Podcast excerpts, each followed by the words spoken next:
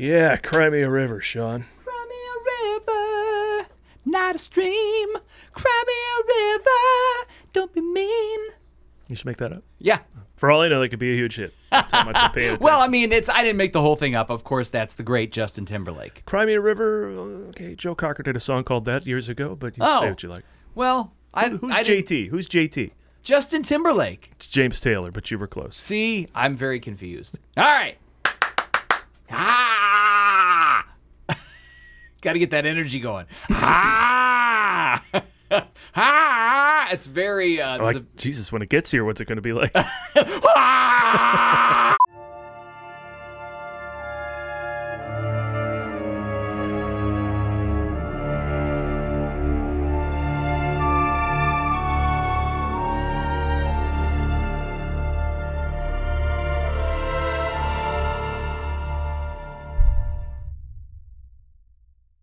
It's the Countdown to Five podcast, snaking our way to the release of Indiana Jones and the Dial of Destiny. Snakes.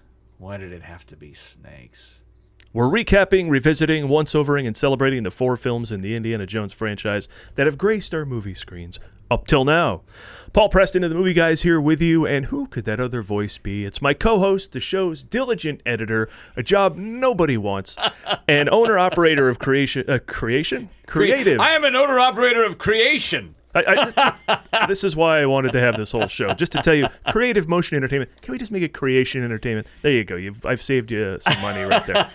It's Creative Motion Entertainment's founder and, as far as we know, C E O, Sean Blodgett. Hey, what's up, everybody? How you doing? Hope you're doing great out there. We're having a great time here. I'm hitting mics. We're setting up cameras. Everything's great. It's fantastic. The energy's here. Woohoo! We weren't sure it was going to be before I, the show. I wasn't sure, man. You know, in Southern California, having, like, cloudy days every Every day, that's that's a lot, you know. It, it brings your emotional tone down. You got to really fight to like have that joy. You're gonna hear this mid-June, but we recorded this June first, so I'm fresh off the Ted Lasso finale. I'm surprised I'm doing this at all.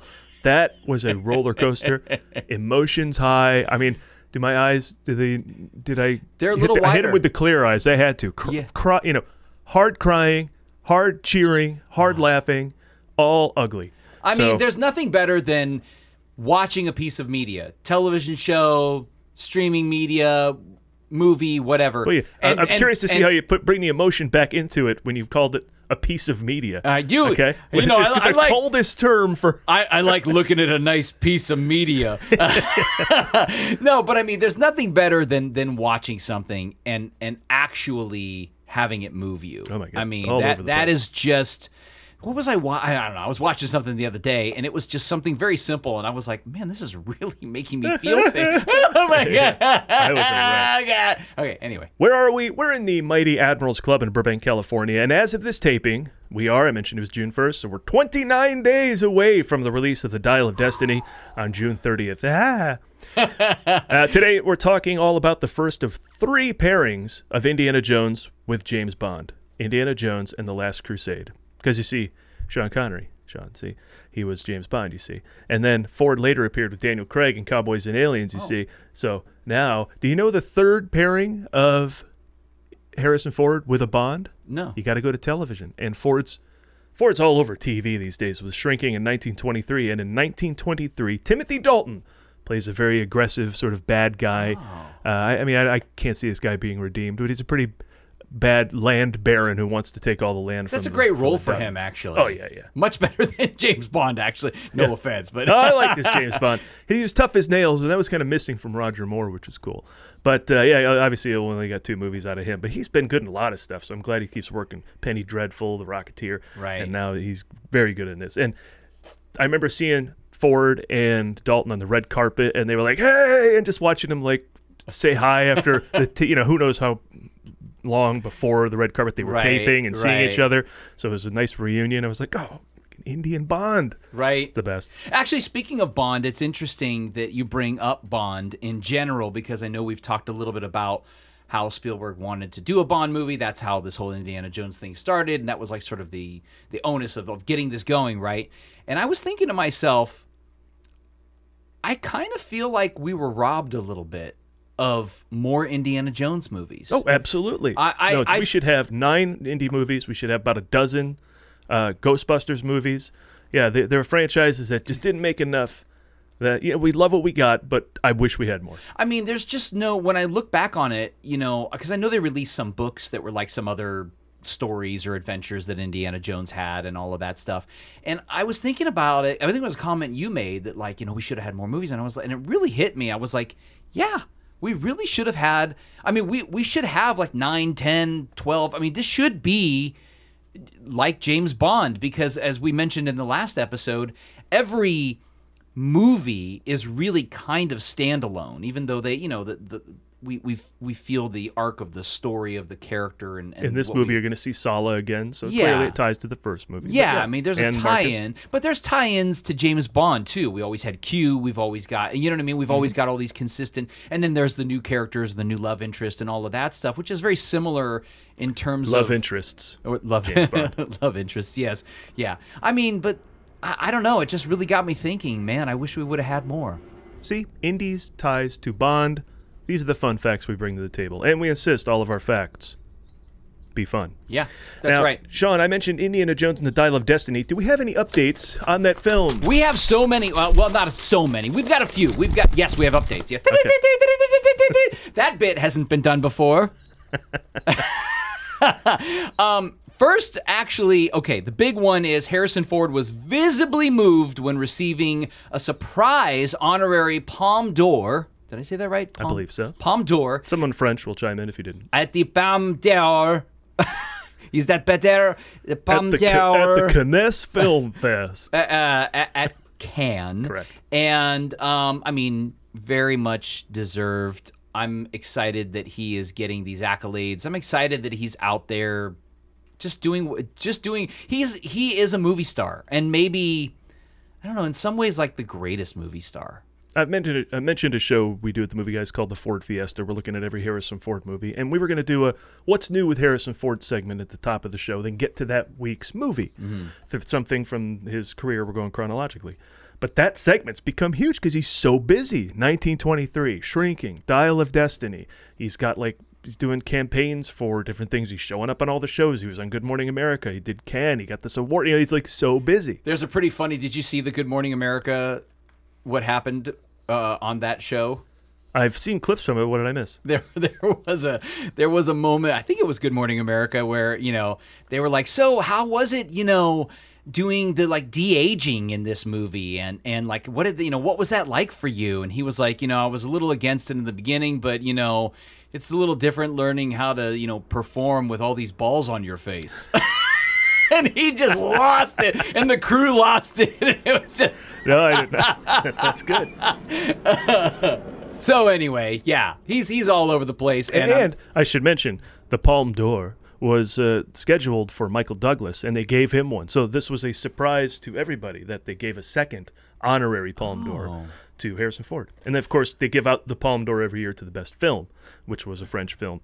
Uh, Um, we might want to look into that. French film wins Cannes Film Festival. Anyway, but yeah. uh, Harrison Ford was uh, a bonus. So it was, I mean, of course, to your point, it absolutely deserved. Uh, now, so Michael Douglas also got one? Yes. And But that was planned, again. So everyone came in, Michael Douglas is going to get one, and then Harrison Ford got one, too, and everyone was I, mean, I wonder how he felt about that. Different night, different night. I mean, still, you know, you're like, hey, hey, wait a second. Hey, romancing the stone.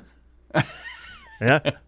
Anyway, uh, let's see what else. Dial of Destiny also played at Cannes. Uh, reviews were mixed. So, yes. I mean, there's some stuff to chew on there. I'm trying to stay away from that stuff.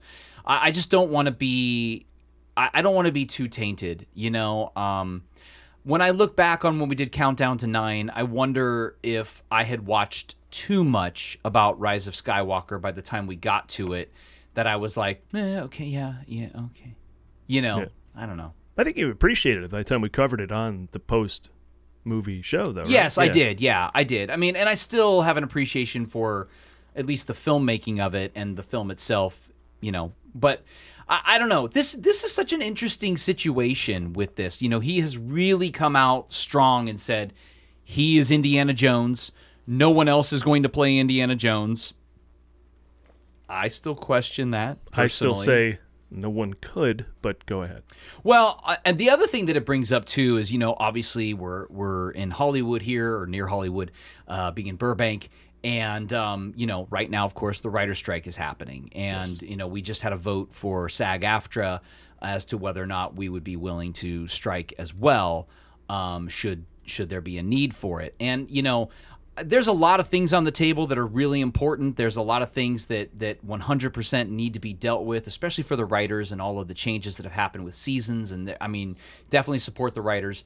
But there's there's one thing that I think Uh, is is getting, I don't want to say it's getting skirted, but it's it's there's a lot of anger towards it, and there's a lot of confusion around it, and rightfully so, because it's new, and that is A I. Mm. And we've talked a little bit about A I, um, but I I tend to think that that what, as an industry, we need to do is double down on the idea that that A I is not going anywhere, and it's here to stay, and and what we What what I wish our unions were really focusing on is how can we incorporate the technology into the safeguards of our work. So in other words, like, for instance, what if there were only certain A I platforms that writers oversaw, so they could utilize A I as a tool, but they would but they would have to they would oversee it, and they would have control over it. And ultimately those writers would own the copyright, or, or, or whatever, own the rights to it. So they would get their residuals and all of that stuff. Cause, cause I think what happened, having been around for the previous writer's strike and how much that really did affect my career in a very big way. Um, I, I feel like at that time, the industry was very much doubled down on eh, streaming, it's new media. I mean, they called it new media for ten years, and it was like, it was here, guys. Yeah. It, you know, for, it was absolutely ridiculous. They were way behind the times, and by the time they realized that it wasn't new, that they needed to double down and actually embrace it and be a part of it, everything was already in it, done. It was in the works, so now we're we're backtracking, trying to get contracts we should have got ten years ago. And and I feel like uh, we're a little more on top of the A I thing now, but there's still sort of a a, a focus on the anger towards it, and on like, just, I, I want to get rid of it. I don't want to use it. They shouldn't be allowed to use it. And it's like, look, this is a technology that's that's here. And it's no different than when H D came on the scene, and, you know, suddenly uh, all of these television shows went went from shooting film to shooting digital. And that changed all of the contracts for the actors um, suddenly. And that was happening when there was a big, you know, uh, negotiation happening with the motion picture producers. And, you know, all of that stuff had huge effect. And and it was, again, people just going, oh, we're not going to look at, we're not going to really focus on this. We're going to focus on this over here. And I get that they need to focus on the contracts and those things and all of that. But this is real, and this is happening, and it's here, and it's not going away. So I and for actors, I'd like to see that same sort of safeguard. You know, what what if there's some way, because look, at some point, maybe not now, but twenty-five, thirty years from now, some executive is going to go, we need to bring back Indiana Jones. Now, I'm sure at that point, Harrison Ford's what, one hundred twenty? Uh, mm-hmm. You know, he looks great. He's gonna he's gonna look great, so he but he might not be able to do everything. So they're gonna be like, let's just do like face replacement. Let's just do a complete. We'll do. It'll still be him, but we're gonna make a new. We're gonna make a new movie. Let's find a sound alike, and that guy's gonna do the voice, and and at some point, I think that's gonna happen. I think the idea that we're going to be able to continue to do work the way we've done it and the way it's always been done, it's already being proven that it's that, that that's not going to happen. You know, uh, generative A I is already taking actor jobs. Um, you know, uh, w- one of the like bread and butter jobs that that a lot of us have done is like spokesperson jobs, you know, industrial films, those kinds of things. There's generative A I avatars that can be created to do, you know, basically talking head videos. Now, are they as good as an actor, as a live actor? Of course they're not. You're not going to get instincts and, you know, things like that. But if we're talking about somebody who doesn't have a huge budget and wants to put together an advertisement with a spokes with some sort of spokesperson, if you've seen some of these A I avatars that are out there, they look pretty photorealistic sometimes, especially if it's just talking head with some graphics in the background, and they're talking about a product and yada yada, this is how it works, and boom, now I've got my ads for Facebook. So I think the danger to me is ignoring it. The the danger is trying to trying to say, let's let's put it away, let's get rid of it.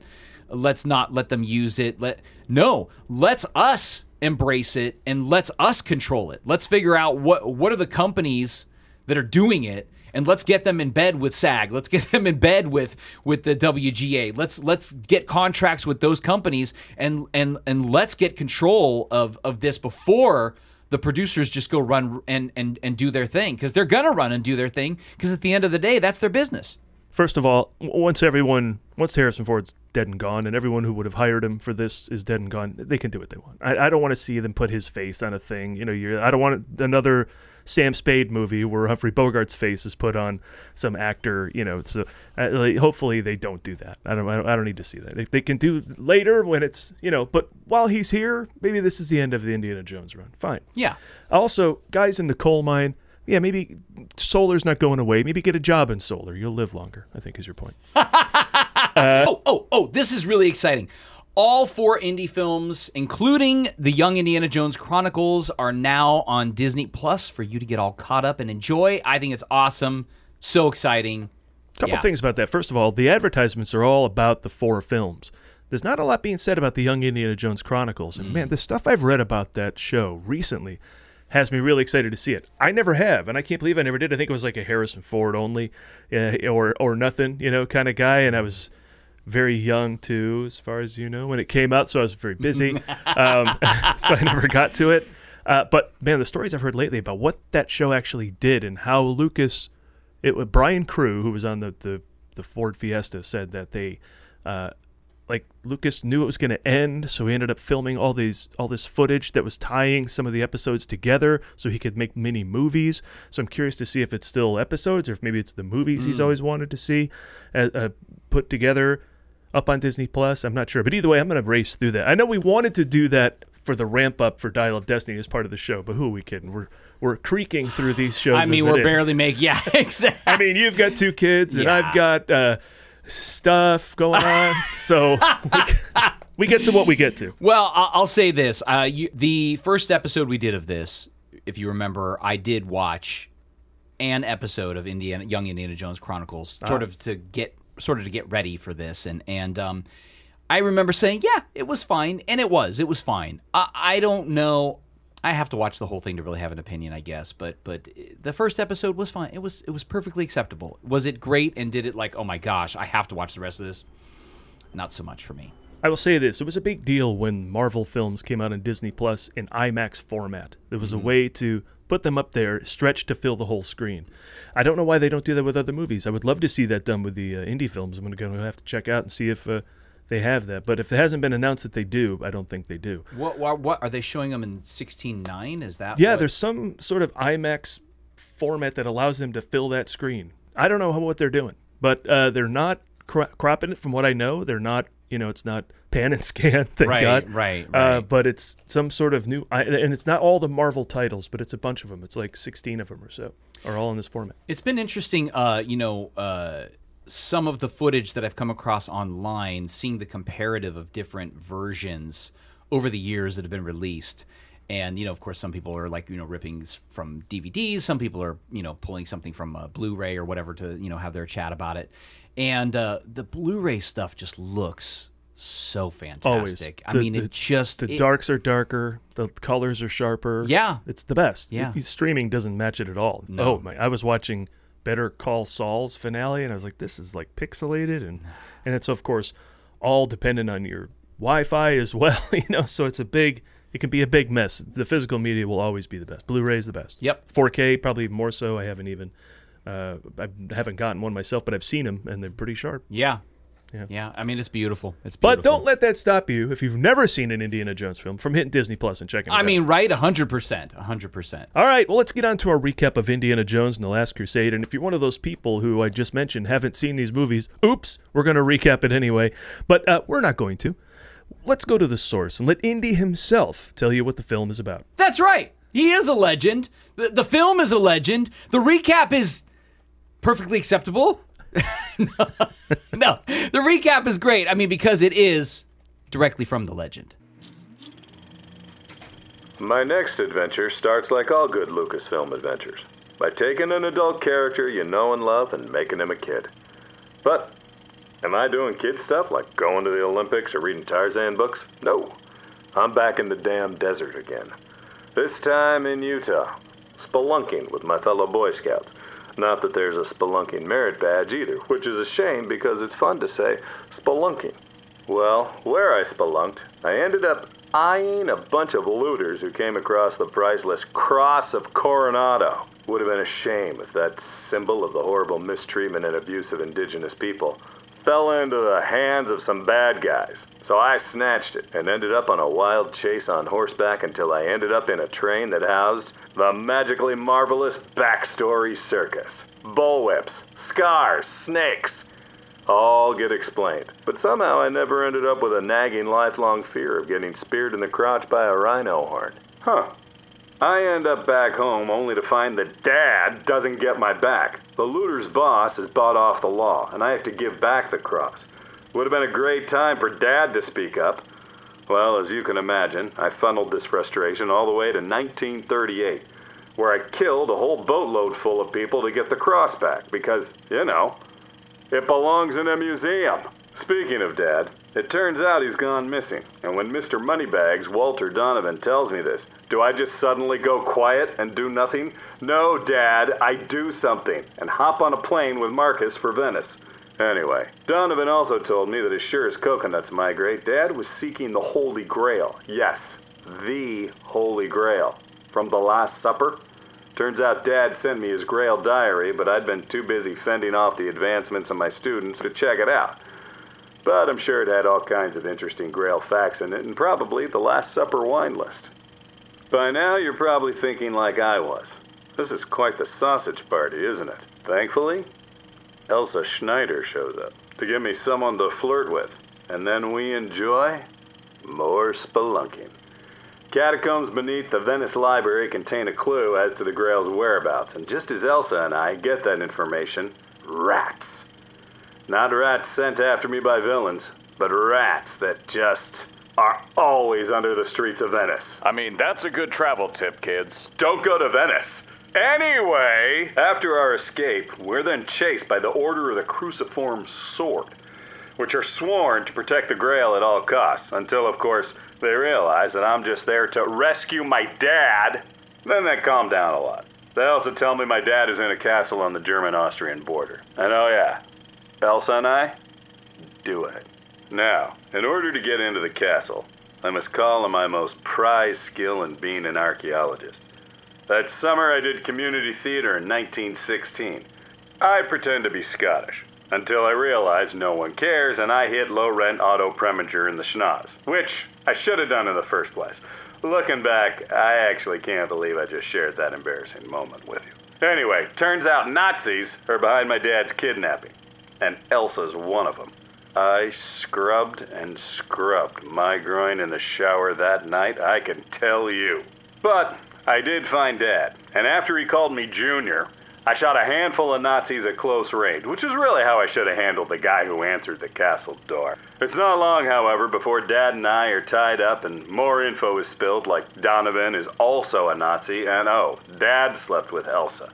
I scrubbed and scrubbed my groin in the shower that night, I can tell you! Dad and I escape on a motorcycle and eventually engaged in what can only be called plain zeppelins and automobiles. This included a stop in Berlin to get the Grail Diary back from Elsa and have a face-to-face with Hitler. Bad breath, by the way. No surprise. And did I mention Sala's back in the mix? He tells Dad and I that the Nazis now also know where the Grail is. So it's a game of who gets there first. And they have a slow-moving tank. Idiots. But Dad gets himself captured in sight of it. Idiot. It's on me then. Just on horseback to dispatch all the Nazis and save Dad, which I do because I'm Indiana Jones. I do archaeology and Scottish accents. The Nazis arrive at the Grail Temple first, and keep losing low-level guys to the temple's traps. Then we're caught, and I'm the one who has to get past the traps and retrieve the Grail. Why? Because Donovan shot Dad. Turns out Dad's diary scribblings weren't all, who's the hottest female archaeologist and why, although that's in there. His other nonsense helped me get past the traps and meet an ancient knight. I wasn't sure if the knight had ill intentions, but regardless, I was prepared with a shrubbery. Turns out he was all, drink from the right cup and you'll live. Donovan didn't take his advice, so he turned to dust. But I knew the cup of a carpenter, and was able to use it to save Dad. Elsa got all raccoon on me and was so distracted by the shiny grail she fell to her death like a Disney villain, leaving myself, Dad, Marcus, and Sala riding off into the sunset.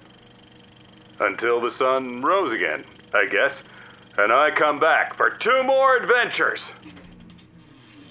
Well, that's everything you've wanted to know about The Last Crusade. Our apologies for spoilers if you're lame and haven't seen this movie. Uh, I mean, you know, not everybody who hasn't seen the movie is lame. I mean, well, maybe most of them. Yeah. No. As a father, you know when you pick up your kid at school and you see all the other kids, you're like, man, half these losers haven't seen Last Crusade. What a shame. But speaking of that movie, let's go back to the beginning when it came out. So nineteen eighty-nine, well, what a summer. Now, just before this, we were talking about how this summer of twenty twenty-three feels like the old ones. There's mm-hmm. a big event movie every weekend. Fast X, Little Mermaid, Across the Spider-Verse, Flash, Elemental, Indy, Mission Impossible. It's like on and on and on every week, something huge up through Haunted Mansion. So, but eighty-nine.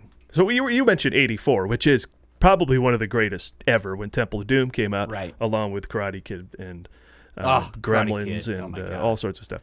But the summer, May twenty-fourth, Last Crusade comes out in the summer of eighty-nine, surrounded by Dead Poets Society, mm. Ghostbusters two, yeah. Batman, Honey, I Shrunk the Kids, Lethal Weapon two, License ah, to Kill. I love the Lethal Weapon movies. They Absolutely. were great. Great, great movies. Yeah. yeah.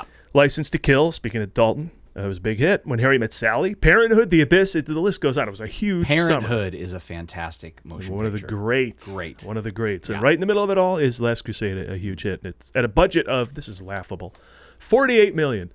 They made it for forty-eight million dollars. I mean, you, get... you couldn't touch that today. Yeah, you, you can't make a Marvel movie yeah. under two hundred million dollars. You can't make a commercial for a Marvel movie for that. I mean, but true to uh, uh, Harrison Ford's drawing power in the eighties, four hundred seventy-four point two million dollars worldwide gross, one hundred ninety-seven domestic.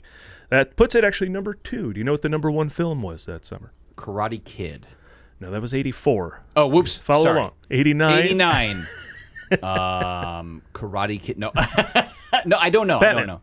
Oh, yeah. Batman I mean, that makes sense. We've been I... waiting for Batman. It was new at the time. Now Batman movie's like another one of these things. But uh, you know, with all the sequels in there, Ghostbusters, Lethal Weapon, mm. Indy, Batman took number one. That makes sense. I mean, it was it was a great film. Now, because of inflation, now this is dumb when you always look and see like movies are so much more now to go and see that they make more, so it doesn't even break the top two hundred. Lorax, Alvin and the Chipmunks, and Venom are all above The Last Crusade, which is Venom? Uh, disheartening. Oh, my gosh. It's time for a new chart. Um, I mean, adjusted, although people love Venom. I don't know. I mean, I haven't yeah, seen it. Yeah, also on Disney Plus. Adjusted, uh, it, it's, a, it's, it's up there uh, at like one hundred fifteen. Wow. But movies like Rear Window, House of Wax, and Duel in the Sun are above it. Like, if you paid today's money for House of Wax, that's how much of a hit that movie was with, uh, I believe... Uh, Oh, I don't even know if that's the remake or the Vincent Price original. But um, when did Temple come out again? It was eighty-three? eighty-four. eighty-four. Oh, that's right, eighty-four. Yeah. And so when this, Karate Kid came out. When, oh, right, of course. I should know that. uh, so eighty-nine was this one. Correct. Five, we only waited five years. Five now years. We have to wait double-digit amounts of years for an Indiana Jones movie, to your point of there are too few of these. Yeah. Yeah. I just, I'm trying to figure out why it wasn't bigger. It's pretty damn big. Number two for the year. For the year, it was yeah, yeah, but you know what I'm saying. Comparatively now. Well, listen. You want to know the number one movie? If you just take the money without uh, adjusting adjusting for prices, it's Crystal Skull. That's the number one indie film because it came out in oh eight and pri- you know it cost oh, five times as much to right. see that as it did uh, right, Raiders. Right, right. But uh, so here are the taglines that get you excited. He's back in an all new adventure. That's all you needed. That's all you needed. Uh, have the adventure of your lifetime, peeping up with the Joneses. That's a great tagline, mm-hmm, keeping mm-hmm. up with the Joneses. And the man with the hat is back, and this time he's bringing his dad. We all uh, assume. That one I love. Right. It's that not Abraham Lincoln. We all know. It was, yeah. Right. It's not Davy Crockett. Yeah. But, yeah. Also famous for hats. Yeah. But um, I like the Joneses one. That's cool. Yeah. I, I like I like the fact that he's bringing along his dad. I You know, in my research for this, I had a hard time finding behind-the-scenes stuff. Uh, there was just a limited amount, but but of course, you know, the stuff that exists is very focused on the fact that Sean Connery's there. But I didn't realize how much of an effect he had on the development of that character. Um, I mean, he it was he was really very responsible for, you know, the Indiana Jones father that we got. That we got. It wasn't just like, you know, he he acted it well. Th- those were his ideas. Those, so much of that, the development of, of how his character ended up being. I think George Lucas originally wanted to have something a little bit more stoic, a little bit l- less emotional, and I think it was probably ultimately going to be ultimately going to be a little less funny. Um, and and rightfully, Sean Connery was like, no, this is a great opportunity to do this and this, and you know, like, no, we need to add this element. And he had lots of notes and lots of meetings with them, and and I think their openness to the development of the character beyond what they had conceptualized also speaks to them as producers and filmmakers. Like, you know, it, the collaboration of of creating these movies is is part of the beauty of it. And to that point, and I know we'll get to it, but uh, in terms of crew, everybody's back, right? Oh, yeah. I mean, it's it, I mean, these guys had a well-oiled machine. I mean, Raiders went really well right out of the gate, but now this is their third film. They're good to go. Yeah, interestingly, there was an original script. Uh, Spielberg really wanted to do something with the father. With Indy, he's like, who, who, who does Indiana Jones come from? What, what, like, what's? Let's get into his origin of like what makes him him and all of that. And and Lucas originally wanted to do something, I think, in sort of the spooky realm, some sort of like castle set in, I don't know, somewhere. So I, I think that's why we ended up with the the, the Scotland, the Scottish moment. Uh, My favorite scene. Yeah, your your most favorite scene, which I think I still think is an awesome scene. He's I love never it. Never had to be a character to get in in and out of a jam. He just beats people up. It's the next level. It's next Characters. level. Next he's going to come in, hello, I'm so-and-so. What? I'm Fribbity Gibbet, and I'm looking, where's the tea? And then he beats the guys up. Just beat the guys up.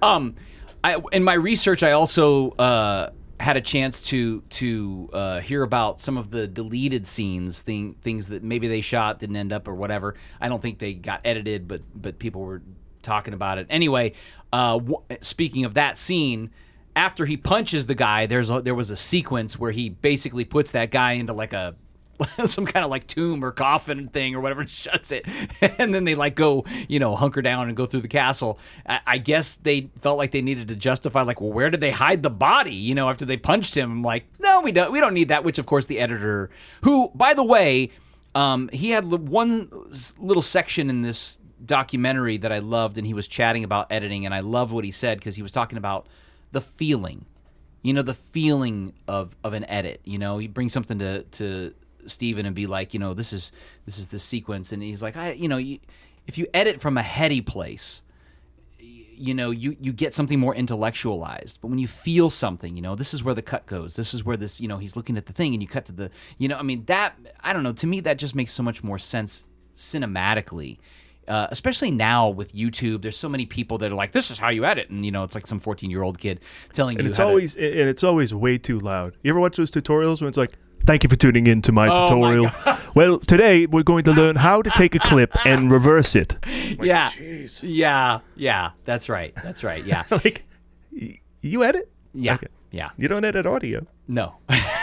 Let me, yeah, I have a list of some things that were supposed to happen and didn't. Oh. Uh, Indiana Jones and the Monkey King was one of the original titles they were going to go with, and he would battle a murderous ghost of Baron Seamus Seagrove the third in Scotland. So that may have so been that, the whole that, thing I you're think talking that was about. It, yeah. And in fact, I think they wrote a version of that script, and and I, I think Lucas was at the head of that, and, and then they basically were like, "Yeah, this is not it." So yeah. An eight-page treatment Lucas wrote. Oh, okay, out, yeah, there you go. Back in eighty-four, so right after Temple of Doom, they were on it, but took a while to get going. Yeah. And the Fountain of Youth was worked in there at some point. Like, I've heard that forever, well, and the last two sequels came out without the Fountain of Youth. I guess maybe they thought the Grail was enough of... Uh, I mean, technically, that's essentially what they sort of put onto the, the Cup of Christ, yeah. right? That, you know, that you live forever, so... Uh, Chris Columbus came in and wrote a script, changing the main artifact to the Garden of Immortal Peaches. I don't know what that is. Uh, Indy finds that a... is a surprising, not great, and I love Chris Columbus, so that makes me a little sad. uh, in it, Indy finds a two hundred year old pygmy, and Nazis come for him. Eventually, Indy uh, dies and is re- resurrected by the Monkey King. So there's a whole lot of stuff that didn't huh. happen, and it sounds like it's okay that it didn't. Yeah. The script finally had a dude with a mechanical arm. A- um, by the way, though, you can see the influence of that. I mean, you know, his father gets shot, you know, and is, you know, close to death. Certainly, he, you know, that raises the stakes for him ha- to have to get the cup of Christ. And mm-hmm. bring, you know, so I, in some ways, it's it's interesting to see how these pieces of the story that were being developed at least influenced what we finally saw. Indiana fights the undead in this movie. Uh, and they deemed it too unrealistic. I mean, there yeah, was but when we did much. when we did Temple, uh, that you were talking about how they, you know, they could have drank the blood of Mola, whatever the blood of what, what's the well Mola Ram. I don't know if it's his blood, but yeah, yeah the, well, they drink some. They, nasty they drink blood. the blood, the, whatever they drink the and and that, that there was talk that they were going to make them into zombies or something yeah. like that. And they it's keep like, wanting to do that, and then they, they go, maybe we shouldn't, and we're better for it. Yes, yes. So I can't wait to see the zombies in Dial of Destiny. Right. Anyway. Oh, oh, um, real quick, before we get into the next point, what I wanted to mention about uh, another thing that came out of Dial of Destiny was um, they released a a little snippet. What's the director's name? Um, uh, James Mangold. They re- Mangold. They released a snippet, uh, you know, just sort of like some clips we've already seen with James Mangold and a couple of the other cast members, and I like think I've seen you know, this, yeah. yeah, and and it's just a little promo thing, but but it was nice. It was, I mean, he's talking about how much he loves Indiana Jones and, and how much this character means to him and stuff. I you know I you've said it, but I was a little concerned about Spielberg not doing this, and the more I see of him, I'm less concerned, and I'm more I mean, just excited about it all. Mangold perhaps hasn't made a bad film, so I hope this isn't the first, but. You know, we also are taking any reviews coming out of France from, like, tuxedoed people in a hoity-toity event. Yeah. Bring it down to the people, and then we'll see what we think. Yeah. Uh, Menno Maes, or Menno Maes, I should say, who wrote The Color Purple, came through. He did revisions uh, on the Holy Grail, Indy's father's story. At mm. one point, there was the Orient Express. There was a nun. Now, the Orient Express stuff, I think they shot some stuff with that, because in the behind-the-scenes... Uh, the movie I was watching, uh, there's a moment that they, they show Harrison Ford and Sean Connery, and they're walking by this train, and I was like, I don't remember a train scene. Hmm. I'm like, huh. So they shot something, and it just didn't end up in there. Indy searches for Montezuma's death mask. See, there are so many things you could be... We should have ten movies! Yeah. But I get Ford doesn't want to just keep playing Indy. But, uh, yeah, the, the Did he not want to are... keep playing Indy? Is that why we didn't end up with more movies during that... Or was it because Lucas was so focused on, like, doing the prequels? Because that would have been that time, right? It would have been, like, ninety the nineties, basically. We would have well, gotten more Indiana Jones movies. He comes out of Last Crusade, goes right into Presumed Innocent and Regarding Henry. Clearly, he wanted to do something different. Right. Then he gets into Jack Ryan and The Fugitive, and it's more his wheelhouse, even though it's not Indy. Right. So, but then Sabrina, you know, so it seemed like he, I feel like he wanted to get back to that Mosquito Coast vibe he had, you right. know, after Temple of Doom. Speaking of different. Getting back to things, uh, one of the things in this uh, behind-the-scenes piece that I, I enjoyed as well was they were talking about uh, they wanted to get back to that feeling from Raiders. You know, they wanted to get back to sort of the sense of Raiders of the Lost Ark. They kind of got away from that overall feeling with Temple of Doom. So dark. Yeah, Temple. I mean, Temple of Doom is just such a different movie in so many ways. I mean, obviously, it's still our, our hero, and I you know I love it, but but. And again, and again, I know we talked about it last one. Like, it's a scarier movie. I, that is not the one that I would sit and watch on a Saturday afternoon again and again. Last Crusade, I, I would watch it again and again. Yeah, absolutely. Uh, and Spielberg was so committed to returning to Indy, he had to drop out of Rain Man and Big. Oh, that's interesting. I mean, it was, maybe if had wow. early talks, if yeah. not a commitment. Yeah, but still. Uh, but those would have been interesting. I think his sister wrote Big, if I'm not mistaken. Really? I didn't know and that. And Spielberg, yeah. By the way, did you know that that Tom Hanks's brother is the one who does, like, almost all of his voice I do. work? I had story. no idea. Yeah. So, and, and if you hear, I've heard him in, like, interviews, and when he turns on his Tom Hanks, you're like, yeah, that's in, like, that's indiscernible. Yeah. yeah, I mean, it's like, yeah, I, I get it. Like, keep it in the family. Do it, man. Yeah, yeah. How psyched to see him. What? I'm going to make money? Speaking I, I of, want a piece of that Hanks pie. Right? Uh, speaking of voices, too, um, Harrison Ford's voice, another iconic aspect of him as uh, a movie star. Yeah. He just has a resonance and a vocal placement that he could be like, oh, here's the phone book. And you're like, oh, my God, yes, this is the phone book. Like, I mean, he it's just. Have you seen Shrinking? No, I he's haven't. He's so great. Yet. For they lean into the grump first yeah, of all, which yeah. he is now, and he's just hilarious in that. He's always got you know some snide, offhanded thing. He kind of says like this, and it gets a huge laugh. Uh, I mean, it's awesome. It's very funny. Awesome. Yeah, he is legend, of course. Elsewhere in the film, other legends. River Phoenix, we get to see before oh he gosh. left us too soon. Uh, he, Do you know how that came about? They worked together in Mosquito Coast. There it is. Yeah. Boom, baby. Yeah, yeah. So, I mean, something came out of Mosquito Coast. Well, I thought it was interesting. I guess it was it was Harrison Ford that went to Steven Spielberg who said, you know who looks the most like me when I was young? This actor, uh, River Phoenix, I just did this film with. He looks the most like me. Yeah. And that's why they cast him. And those I'm little like, moments yeah. he, he has...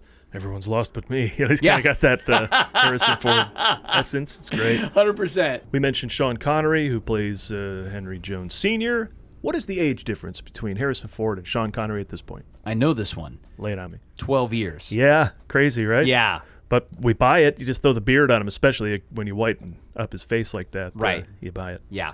Amanda Redman turned down the role of Elsa. Amanda Redman. Who's that again? Exactly. Yeah. um, IMDb said it was her fear of rats. Uh, but wouldn't that suck? You don't, you That's don't think interesting an indie film? Because the today they'd C G I him. She'd be fine. Right. The the woman who ended up playing it said that that was a big bone of contention in the audition process for her. They were like, "Are you okay with rats? Like, seriously, are you?" And and she was like, "Yeah, I'm fine with it. I don't care." Yeah. And so I think that's part of why I'm she... I'm fine with handled rats by handlers who've probably checked for disease. You know, not. Do you the know one... how they got those rats? Explain. Uh, they breeded them. Oh, yes. two thousand rats they breeded so that they wouldn't have any disease or, you know, anything like that. And uh, Harrison Ford, as a young lad, apparently, uh, I, I don't know, did some sort of nature work or whatever, had pet rats. So he was very comfortable around the rats. And he, at one point in the documentary, even says, yeah, you know, rats have, uh, they have their own, you know, they have personalities. You gotta get on that, Harrison. Um, yeah, but they ha- uh, take away what's nasty about skunks. They're, they're adorable too. You know, it's just these animals, poor animals, have uh, like bats couldn't be more helpful to the environment. They eat all the bugs, you know. But everyone thinks they're gonna kill me and make me a vampire. Yeah. Uh, a thousand mechanical rats were set on fire when eventually you got to torch the whole place. Right, and, right. And get to the uh, get to the gravestone. Uh, what else? Oh, I mean, okay. That is a really cool sequence. Yeah, yeah. That watching that again, I was like, wow. And one it's got to be something creepy crawly to wig you out. Spiders, right. Bugs. Now we have rats. Oh, yeah. At one point, Spielberg says, yeah, apparently we have no shame. Like, there's just no shame. Yeah. What's interesting, though, is like, I, you know, watching it again, hearing some of the dialogue, there's a moment where, you know, his father is, is asking him, like, you know, did you see Sir Richard? You know, you saw him and all this stuff. He's so excited. And they have this, like, very reverent music. And I'm thinking to myself, yeah, he flipped over the tomb and, like, pulled the body out and went inside. Yeah. I don't know how reverent it was, but you gotta do what you gotta do. Julian Glover did an American accent playing Donovan because he didn't take my advice, but I think it's pretty good. He didn't. He was not proud of it. He he so. was not proud of it, yeah. And he even said uh, he said he when he auditioned he he said I did a terrible American accent. And uh, and then I got the job, and I had no idea. And he was surprised that he even got the opportunity to audition for that role. And I didn't know that he was in Empire Strikes Back. I figured that would get you a lock for an opportunity. Right? right? I mean, so, so cool. But I love the idea George, that... George, it's me. Right. Jules, let me in.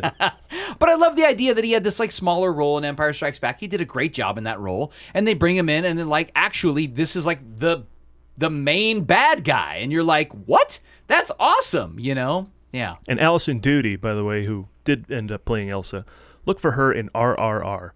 Oh. Which is, it was fun to see her again in oh, something. That's awesome. That crazy I mean, movie that won the Best Song Oscar.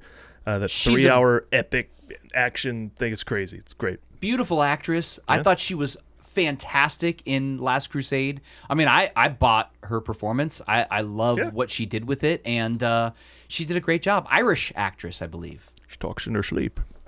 It's such a great... I mean, all of that. I mean, that was... I, I loved all of that. Apparently, George needed some convincing on that storyline, so... Uh, oh, yeah? Yeah, oh, yeah. Please. Yeah. Come on. Laurence Olivier may have played the Grail Knight. This is a rumor I've heard.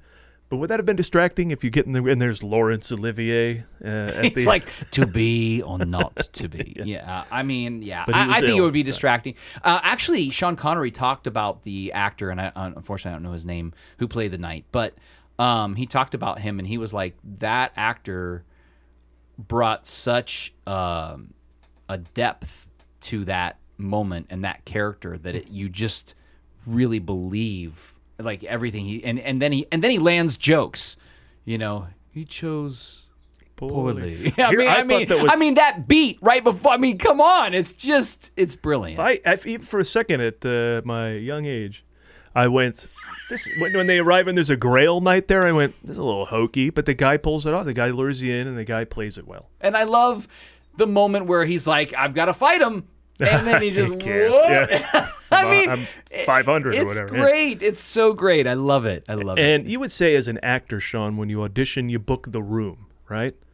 Book the room. If the casting director's there and he doesn't hire you, book him so he calls you back oh. on their side. Oh, I see what you're saying. Yes, yes, one hundred percent. I mean, it's it's relationships, yes. Michael Sheard played Admiral Ozzel in The Empire Strikes Back, and he played a U-boat captain in Raiders, and he plays Hitler in Last Crusade. Book the room. Yeah. Because he never was Indiana Jones. He kept working, kept working. I mean, that's, you know, that's a lesson for for every actor and young actor in our industry that, you know, is out there. You know, yes, book the room, make, you know, it, it, you don't have to be the best friend, but you can be friendly. And they'll all, and, and even if you, even if you go, I, I think even if you go in and you don't do a great audition, but they like you, mm-hmm. th- a lot of times they'll be like, yeah, that guy had a bad day. That guy was off today. Whatever. They'll bring you back if if you're not a jerk, I think. Well, Kevork Malikian plays Kazim of the Brother of the Cruciform Sword, has the huge fight on the boats. Oh, yes, I love him. Uh, he might have been Sala, he said, if not for a traffic jam keeping him from auditioning. Would he have gotten it? Who knows? But can you imagine not making that audition and then this becomes a huge movie? So, again... Whenever he got he there, came whatever, back. Somehow he ended up in front of him. So he was, and what a great, what a great role! I mean, he yeah. has like a full storyline, a full arc. Ends up dying. Uh, arc. yeah, uh, that's one of the best uh, lines in the whole movie. Those are who's for whose glory do you seek the Grail? Mm-hmm. For his or for yours? Mm-hmm. You know, it's a great yeah. line. Uh, but we can't talk much longer without talking about John Williams. Mm-hmm. I mean, the guy does not go to sleep, and anything. Uh, Going back to Temple of Doom, I mean, like, must have had ten new themes in that. Same here. We got a new Nazi march.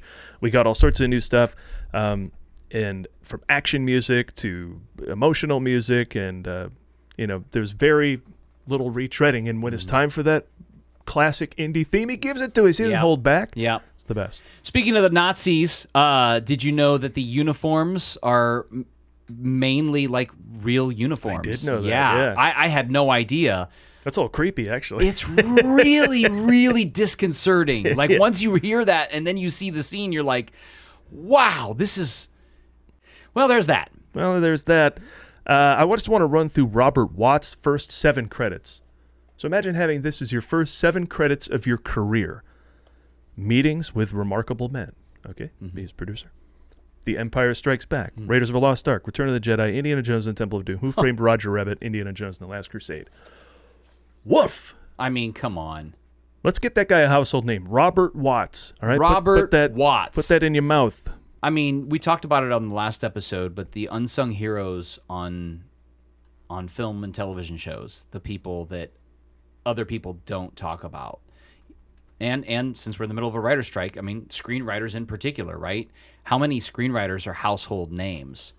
But you certainly know director names, right? Most of the, most of the screenwriters you know are the directors. Yes. Oh, Tarantino's a great screenwriter, but he's also a director. Right, right. Uh, right on down. Yeah. yeah. But especially for streaming, like, you know, streaming and television, that's a writer's genre. You're screwed without great writing. You know, uh, uh, no computer is writing the finale to Ted Lasso that I just saw. Yeah, so it's incredible. That's great. I love it. Yeah. I love it. Fun little fact, true or not, I'd have to go back and watch the clip. But apparently, when Donovan, uh, his wife interrupts Donovan's speech with yes. Indy and wants him to return to the party, the piano music in the background is a lounge version of the Imperial March. Just a little. No. Oh my gosh! I have to go back and. Supposedly, oh my it's like gosh. It's supposed to, you're supposed to go. Oh, well, should we trust this guy?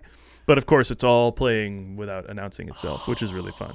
I have to go back and listen to that. Oh man, that's so cool. Yeah. That's awesome. Any other facts, figures, et cetera, to bring up? Otherwise, I'm going to move into aftermath. Just a couple little tidbits. I thought it was cool. They built the tank uh, for the movie, which I didn't. I had no idea.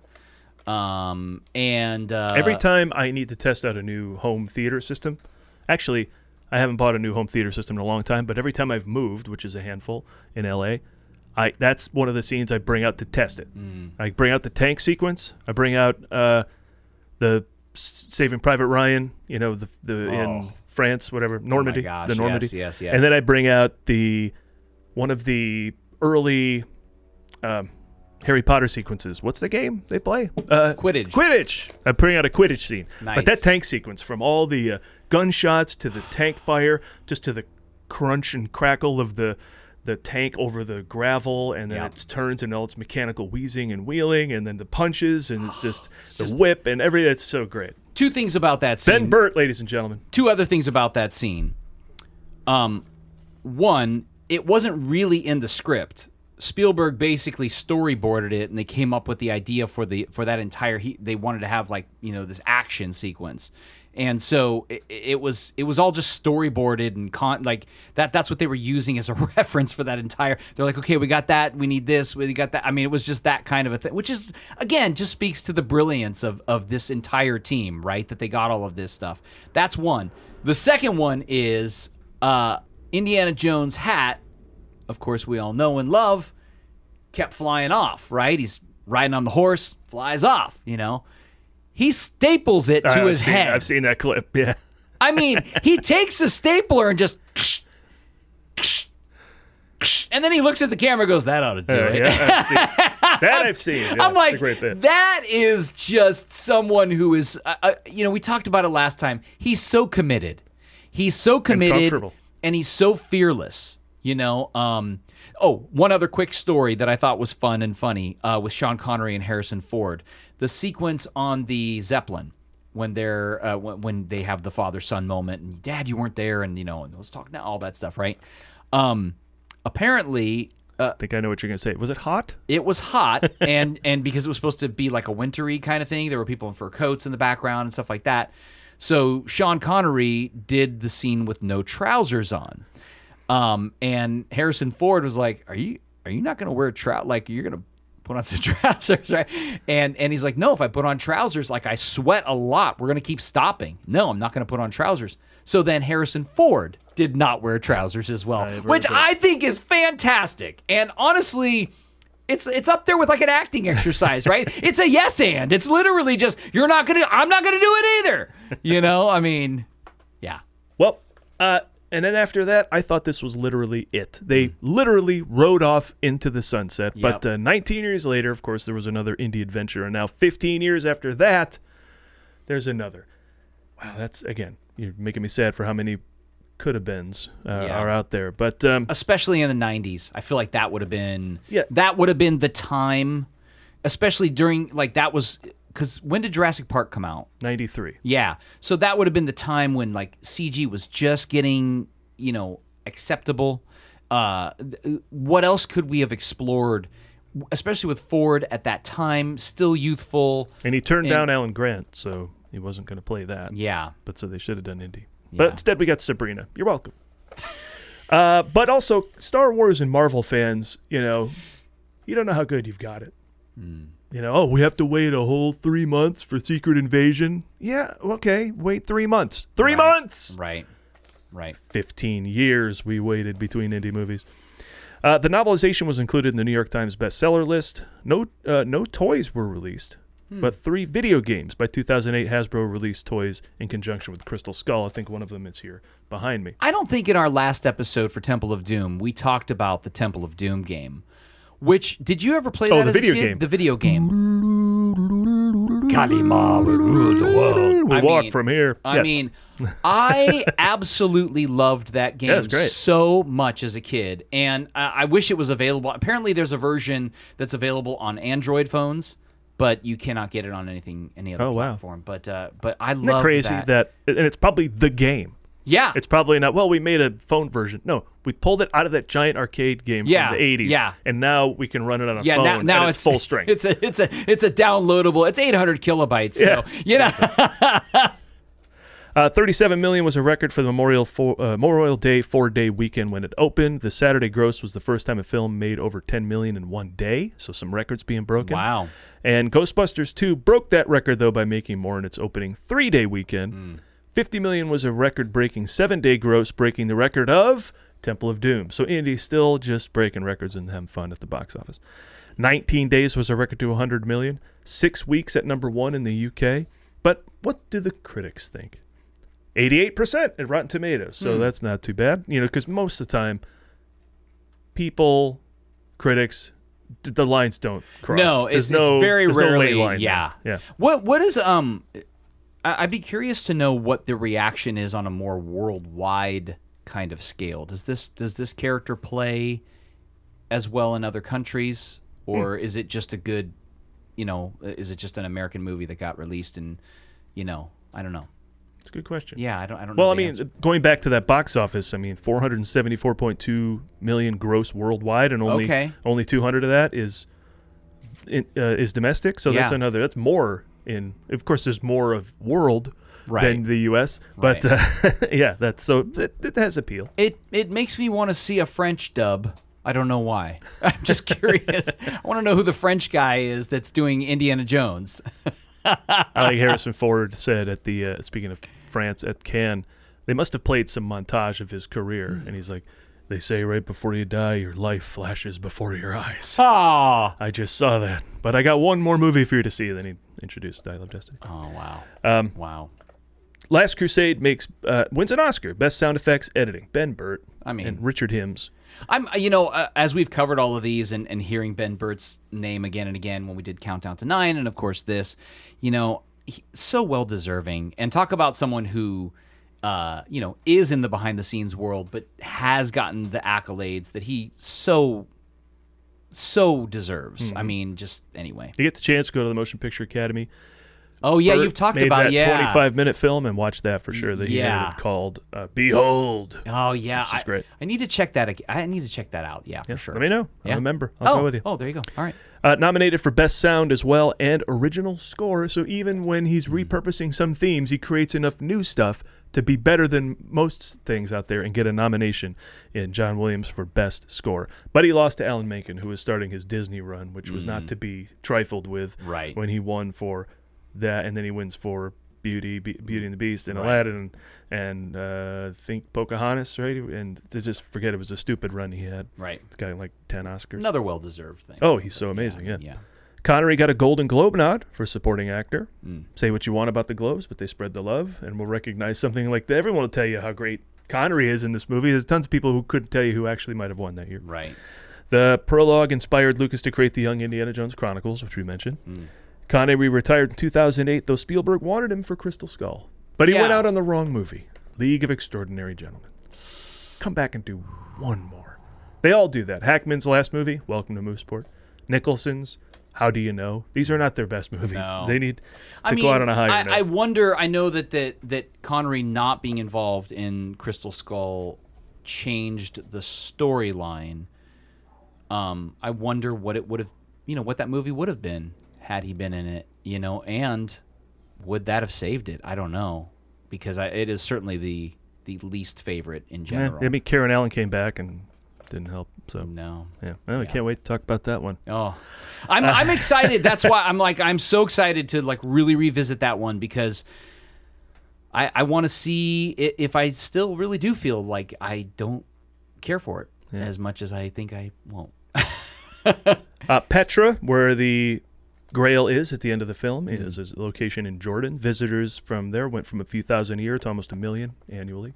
People wanted to check out where wow. the Holy, Holy Grail was. Wow. Douglas Slocum, this would be his last film, although he didn't die until two hundred, uh, two thousand sixteen at one hundred three years old, but this was his last movie. Oh, so he retired with this one. Yeah. yeah. I mean, see, he did it right. He went out on Yeah, I went on a big Crusade. one. I mean, talk about, uh, again, you know, just someone who made it look simple. We talked about that in Temple of Doom, but like he's just so consistent.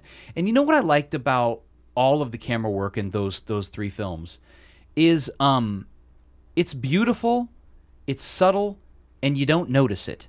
I mean, there's some shots like from Raiders, you know, when they're when they're digging into the tomb, you know, that that's, uh, yeah, yeah, I mean that that that image, I mean, oh my goodness, what an amazing image. And it's just captured. I mean, I know there's an optical in there too, but like that's amazing. And then, you know, literally them riding off into the sunset with Last Crusade, which again, by the way, I, I you know, after seeing that again, I'm like, Crystal Skull's biggest uh, challenge is, did it need to exist? Because we rode off into the sunset, yeah, yeah, yeah. literally.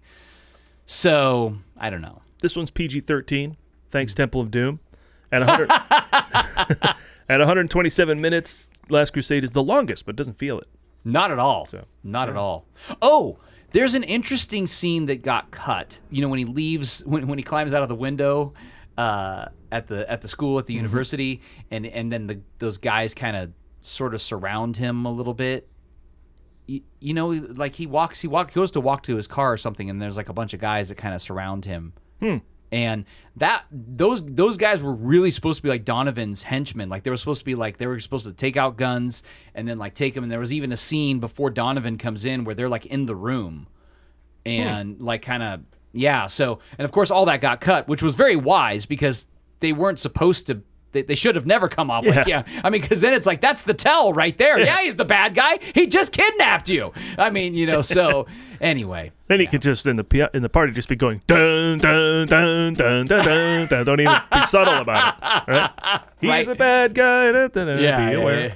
All right, well, listen, uh, that wraps Indiana Jones and the Last Crusade. I think we should probably call it there. There's much more we could say about all these films, I though. Mean, but uh, hopefully we filled your head with interesting facts, and uh, you were a little jostled by the joy we have for these films, so you can get excited for the new one.